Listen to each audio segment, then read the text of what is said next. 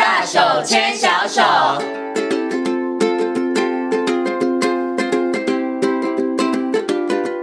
这里是教育广播电台，您现在所收听到的节目呢是《遇见幸福幼儿园》，我是贤琴。接下来呢，在节目当中要进行的单元是“大手牵小手”。很高兴的呢，在今天的单元当中为大家邀请到的是王玉忠临床心理师呢，来到节目当中，跟所有的听众朋友、所有的爸爸妈妈来谈哦，在生活当中，当你的孩子出现一些焦虑行为的时候，你该怎么办呢？首先呢，先我们的意中心理师问声好，Hello，意中心理师您好，贤琴好，各位听众好。嗯，那我们今天呢来谈这个孩子的焦虑行为哦。我想呢，是不是可以先请一中心理师跟大家来谈一下？嗯、可能很多爸爸妈妈想说，小朋友年纪这么小，哎，才幼儿园，他们也会焦虑吗？嗯、是对。那小朋友为什么会焦虑呢？嗯、其实任何的情绪都很自然，嗯，包括焦虑，包括生气、紧张、害怕等等。好，那焦虑本身它不是坏事，嗯，差别就是说一个适度的焦虑，但对孩子来讲，它是。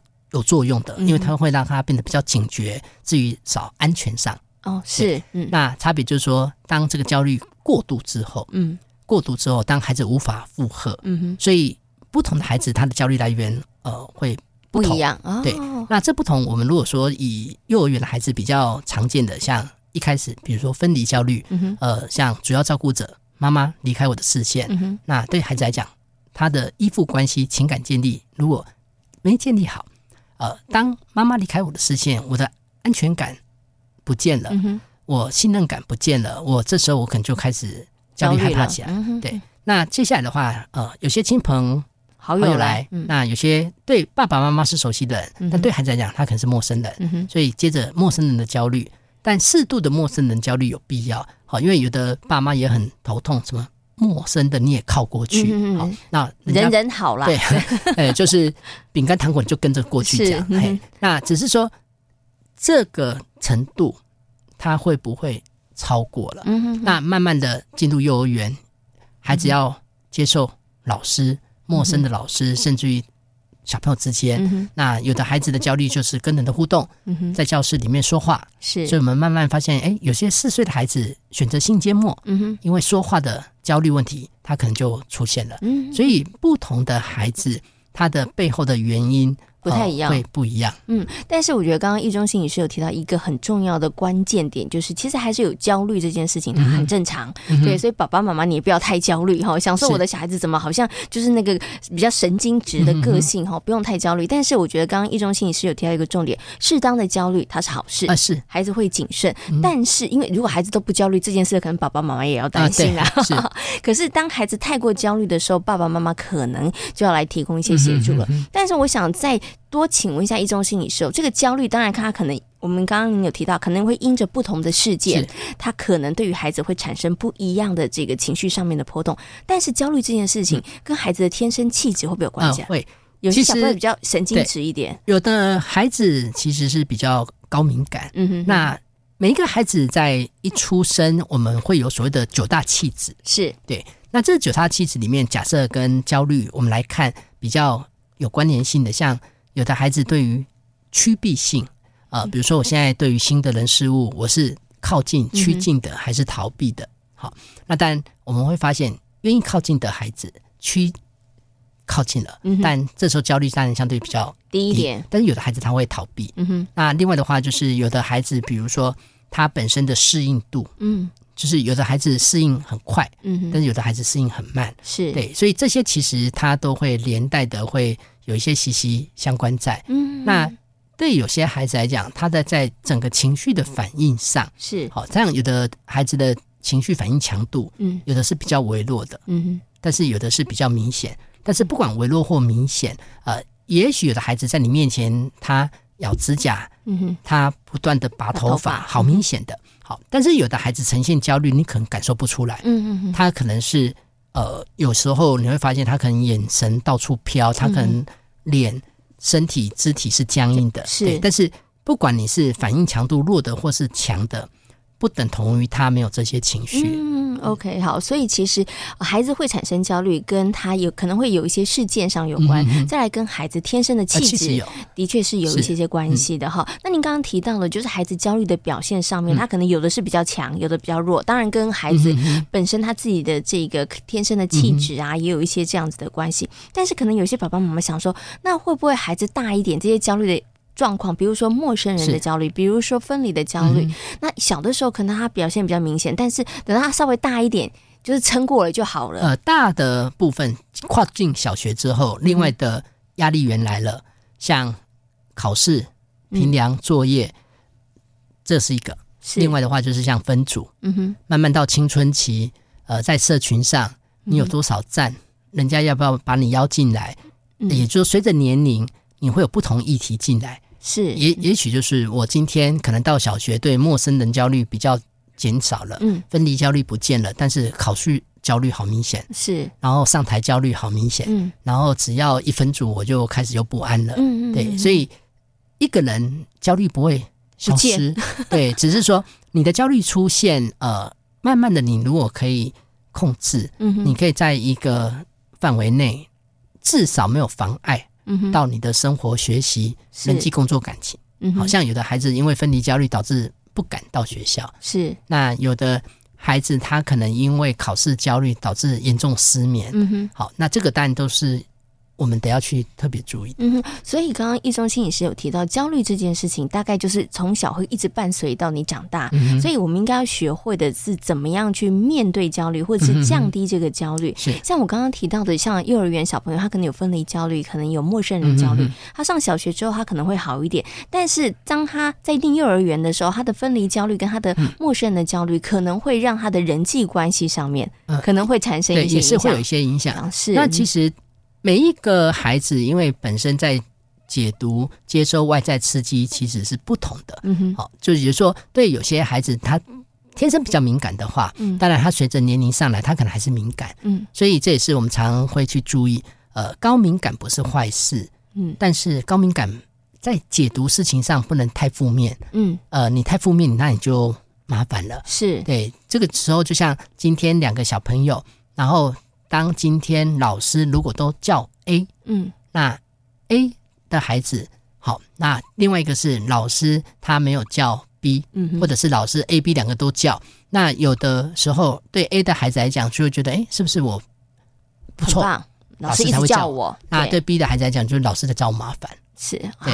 然后在这当中的话，你就会开始发现，呃，两个人都有觉察到，什么老师叫我的频率很高，但是每个人的解读不一样，就完全不一样哦。所以这个其实也是提醒爸爸妈妈啦，其实你要多观察，嗯、多呃了解一下你的孩子是什么样子的个性。嗯、对，像刚刚一中心理师提到，如果他是高敏感的孩子的话，嗯、可能爸爸妈妈在这个部分上面，可能就要多跟孩子聊聊，呃、提醒他。因为害怕跟焦虑有一个很大的差别是，害怕很具体啊、呃，我怕狗，嗯，所以今天他有事物啊、呃，对你把狗移开了，他就不怕了。嗯好。可是焦虑有时候对家长来讲觉得不对啊。他在看卡通，嗯，好，他在看手机都好，嗯，滑平板都好。照理说应该不用焦虑的吧？哈，哎，你别看天竺鼠车车还还在抠手，还在咬手，哈，是你又不是在吃那个环梅玉蜀黍哈。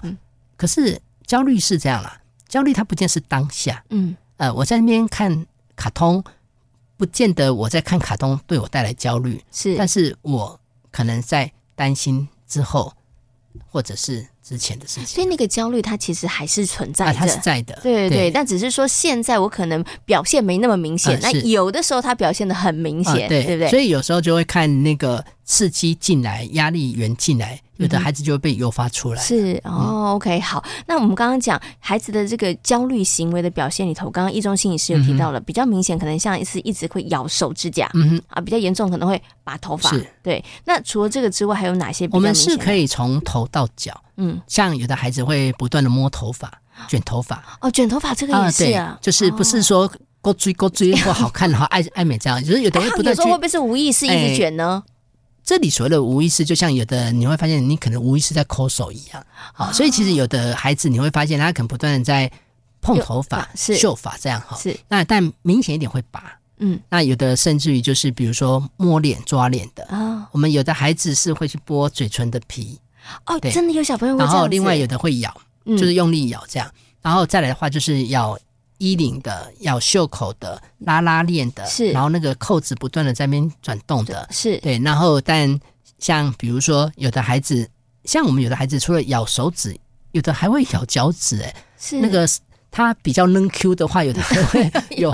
然后有的孩子是那个会到手汗，嗯，那到手汗也是啊，有的孩子是这样啊，有的好明显，有的只要。一焦虑哈，那个整个手，手汗都湿的。然后有的孩子是频尿，嗯，那有些孩子是的话，你会发现就是那种眨眼、耸肩，嗯、那有的会发出怪声。哦、那我们也有孩子口急，是就会开始那种讲话会没办法太流畅。嗯，对，所以就是说，不同的孩子呈现的部分会完全不一样。是对，你会看到有的孩子一焦虑碎碎念，嗯，但是有的孩子焦虑完全就不动了。是，对。嗯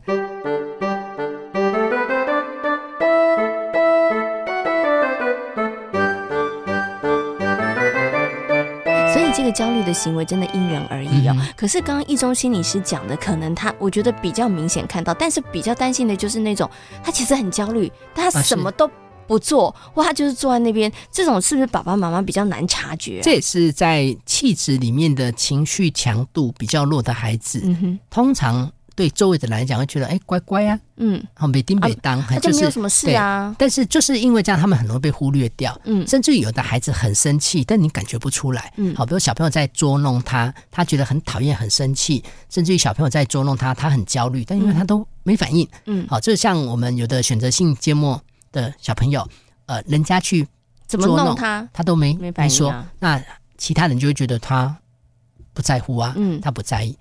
呃，虽然反应强度大的有时候让周围人觉得太夸张，但是情绪反应强度大，至少马上让爸爸妈妈、老师知道，嗯，这个他可能在求救了啦。对，所以如果就反应强度来讲，反应强度大的要被救到的几率比较快，是对，但是反应强度比较弱的就比较容易被忽略过。嗯，那这个时候爸爸妈妈怎么办？因为我真的看他就没有什么反应啊。嗯、那那我我要怎么帮忙？所以其实在这当中，对孩子来讲，第一个我们可能不能期待他自己来告诉你这个叫焦虑，他焦虑了。嗯、所以亲子关系是很细腻，师生关系也是很细腻，就是我们会仔细去觉察，奇怪怎么孩子最近，或者甚至我的朋友来，他整个人就变得好僵硬，嗯，嗯，是什么呃碰他的手就整个硬邦邦的。哦、所以其实以孩子。孩子需要的是行动先来，嗯哼，好，而不是只是告诉他想法上，嗯、比如你可能抱抱他，嗯哼，拍拍他，或者是你今天可能让他到旁边，呃，去玩游戏或带他去熟悉的地方。也就，一个孩子如果比较容易焦虑，通常我们都会让他先从行动，嗯哼，呃，我带你到植物园走一走，是，呃、我带你到花博公园走一走，嗯，就是我借由行动先让你放松，哦，然后接下来的话再来看，嗯哼，让你了解觉察。是。那个情绪，什么叫平静？什么叫紧张？什么叫焦虑？什么叫懊恼？什么叫不安？是对，嗯哼，然后慢慢的话，再来去听听看他的想法是什么。嗯，OK，好。所以如果针对那种情绪反应强度比较弱的孩子的话，那这时候真的要靠爸爸妈妈、靠师长啊，因为孩子他就是不会讲嘛，他就是不会用他的行为来表示说，哎，我现在其实需要你帮忙了，所以就要爸爸妈妈跟师长，你要比较主动、细微的观察。然后刚刚其实易中心理师有提到一个重点，就是行动先来，好，不要先问。他说：“你怎么啦？你怎么啦？你怎么问？他还是不会回答。因为我们大人很容易想要用说服他的，拜托那谁？对啊，你不用怕，你看过阿姨呢？对，而且阿姨长那么漂亮，怕什么怕？对，人家还那么没有修图的呢。你看，哎，这个真的常听到，爸爸妈妈都是这样跟小朋友说。因为，因为我们总是会觉得，好像跟你的想法改一下，你就接受了。呃，没错，想法重要，但是小朋友。”没那么快，对、嗯，所以我们先用行动，嗯、我们先让他那个不安的情绪，嗯、然后其实是可以焦虑感，其实是可以稍微放松的，嗯、然后再找到一个好的切入点，嗯、跟他来谈谈说，哦，你你刚刚是不是有觉得哪里不舒服？嗯、对，然后再慢慢去引导他，来跟孩子谈哈。嗯、我们刚刚谈的是在这一个可能他是比较相对来讲比较需要爸爸妈妈多或看老师多花点心的，就是他可能不会明显表达出来。嗯、可是另外一个，虽然易中心也是说那个明显表。打出你焦虑行为的人，我们比较知道说，哦，你有问题，你也在求救了。可是这时候爸爸妈妈跟老师也伤脑筋啊，因为他一直，比如说可能咬手指甲啦，一直咬衣领啦，一直转头发或者一直拔头发，你跟他说不要做。其实还是继续做。哦，这里有一个很大的问题，他其实在咬指甲、拔头发，他其实在发一个警讯。嗯，但是我们告诉他不要咬，事实上我们等于是忽略了这个警讯。嗯，而是我们得要来告诉自己，孩子是想要告诉我什么？好啊，但因为他不见得会讲。嗯，但是我们这时候就得要去推测了。嗯，是不是在学校适应跟小朋友的相处？嗯，好，或者是其他等等。否则最常遇到就是我在咬指甲，就你骂我，嗯，呃，要么你没过来，我只是担心小朋友不跟我玩，是，就你现在来骂我，再咬我就要做什么，嗯、你得来威胁我，对，所以就变成雪上加霜了，我的焦虑又多了一个、啊呃，对，我除了怕还是没有人跟我玩，接下来我就会再怕你，嗯，因为你对我威胁，是，所以这个部分是我们得要自己去注意，因为我们总觉得我已经告诉过你。不要，要做了。嗯哼我们这样讲，很容易把这个行为看成是一个习惯，嗯，就是你呃坏习惯，嗯哼。好，可是这时候我的咬指甲，事实上不等同是一个坏习惯，嗯，我只是在告诉你我现在有状况，嗯，对。所以其实我们自己大人比较容易啊，大人比较容易觉得奇怪，怎么最近好像心跳比较快，或者是最近烦躁一点，对，那你就比较敏感的人就会觉得不行，我要调整我的作息了，嗯哼。呃，我得要稍微让自己有些事情稍微。缓一点，对，嗯、那孩子没办法，孩子除非你大人教他。嗯嗯嗯，OK，好，那所以呢，其实当孩子有这些行为的时候，嗯、一些焦因着焦虑而产生的行为的时候，嗯、爸爸妈妈不要先去阻止他哈、因为其实他就是有这个需求，他发出了这个求救讯号。嗯、可是这个时候啊，刚刚亦中心理师说要靠爸爸妈妈去推敲了，嗯、所以爸爸妈妈要怎么推敲呢？我把他所有理出来一个，嗯、是不是因为这个啊？是可以有一个观察，就是第一个看。孩子在什么情境，他比较不抠手。哦，哦，比如说我发现，哎，好像爸爸妈妈在旁边陪伴他到熟悉的地方，或事先预告，嗯，或者是他在那个环境有他熟悉的东西，那这时候我们就可以反推，会不会今天呃旁边陌生人，嗯，或是陌生的经验，或者是我讲话比较严厉，他就焦虑，嗯，那我如果比较温和讲，他会不会就比较不会有？哦，是，就是等于是我们得要去做。不同的测试，嗯其实有时候跟孩子互动就跟炒菜一样啊，嗯嗯嗯，你就会去调整。盐放多少啊？排列组合这样子。OK，所以爸爸妈妈就要发挥福尔摩斯的精神，对。然后你就要从不同的状况去看看，哎，这个情况下孩子的反应是什么？然后可能是交叉比对，然后最后找出来说，哦，到底让孩子焦虑的原因是什么？因为孩子年纪小，他对于事情的害怕，有些孩子可能他的口语表达比较好，可是有一些没有那么好的时候，其实就要靠着爸爸妈妈或是师长帮他厘清他到底在焦虑些什么。好，这个其实就要靠。爸爸妈妈跟老师了，对不对？不过呢，我想呢，最后我们再花一点时间，我来谈这个陌生人焦虑，因为我真的知道有些小朋友，他真的只要看到那个陌生的人，他其实就会很害怕。然后有的时候，爸爸妈妈都会觉得说：“哎呀，这就是刚刚前面讲有什么好害怕的呢？对不对？”然后爸爸妈妈也觉得很不好意思，好像自己的孩子很内向、很害羞哈。那或者是呢，现在可能比较好一点，以前还会有那个爸爸妈妈都跟孩子说：“你一定要跟阿姨打招呼啊，跟叔叔打招呼。” 就孩子可能更加的焦虑哈。那其实。关于陌生人焦虑这个部分上，您刚刚有讲有也是好的，呃，基本上陌生人焦虑是必要的，对。对，因为这当中我们大人可能要先跳脱一件事情，对你来讲这个朋友你熟悉，但对孩子来讲他并不熟悉，是。对，所以其实在这当中，我们就会回来想，当今天这个所谓的大人假设跟这个孩子的互动，嗯，通常有一件事情就是。这个大人怎么做，就会决定这个孩子反应的。嗯哼，我们最讨厌的就是弟弟几岁啊，妹妹几岁啊，类似这种，因为这种的话，其实看起来好像在寒暄，但是对。孩子来讲，都是你在质问我。对，所以有的时候，呃，我们常常也会用一些例子，就是你有没有办法看一个小小孩，嗯，然后逗他笑，是。你不能有威胁性，嗯。你不笑，对，糟糕，就是你可能看着他，然后你可能眨眨眼，然后你可能做怪表情，啊，然后他这时候可能就好微笑了，或者是你可能拿一个小东西，嗯，其实就是变成说，我们这个大人，你能不能先让孩子感受到你没有那个威胁性？哦，对，是，因为因为有时候孩子是发现你太急直接的，嗯、可能就想要过来抱，是，好，或者是一直在问我。是。对，或者是说，有时候我们通常大人跟孩子对话，你应该是要蹲下来的，是。对，但是我们不是，有时候我们都是从上、嗯、高高在上，上对下，嗯、所以当孩子抬头一直看你的时候，呃，你真的要叫他不焦虑不害怕，其实是困难的。啦嗯对，所以其实在这当中变成说，一个孩子如果是我真的想要让你把陌生人焦虑慢慢回到比较合理的，嗯、那但做法就是。渐进的，嗯，就是至少这些大人是孩子可以慢慢熟悉的，嗯，会跟孩子玩的，是。所以我们其实有发现，有些孩子在跟一群大人，他可以跟 A、B、C 三个人玩的很好，嗯，笑嘻嘻的，是。但是另外几个人就完全不行，不行，嗯，对。那但有的大人就真的是拍饼秋啊，就是拍跨饼啊，就不笑啊，凶凶的，哎，你不笑，那但孩子是需要怕你啊，哦，或者是需要对你保持一个。安全距离。是 OK，所以如果当这个家长，你家里面的小朋友有陌生人焦虑的时候啦，嗯、其实我觉得你也不要强迫孩子，嗯、对，因为刚刚易中心也是有提到，你熟悉的朋友，但是对孩子来讲他是陌生的。因为我们最常遇到就是叫孩子把玩具跟人家分享。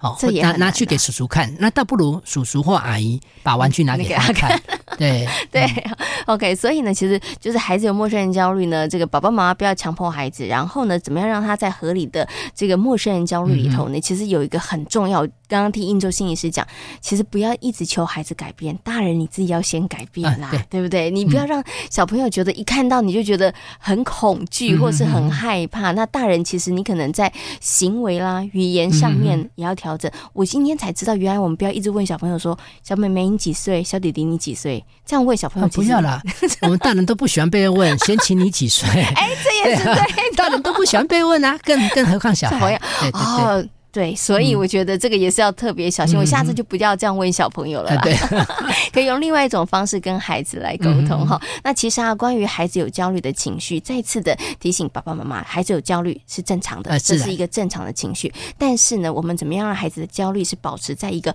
合理的范围？这个其实是比较重要的。嗯、那孩子的太过焦虑的一些行为表现，真的要靠爸爸妈妈跟师长你们多一些观察，然后再去协助孩子，来降低这个部分上面的。焦虑哦，那今天呢也非常谢谢呢，一中心理师在空中跟所有的听众朋友所做的分享，嗯、谢谢一中心理师。谢谢。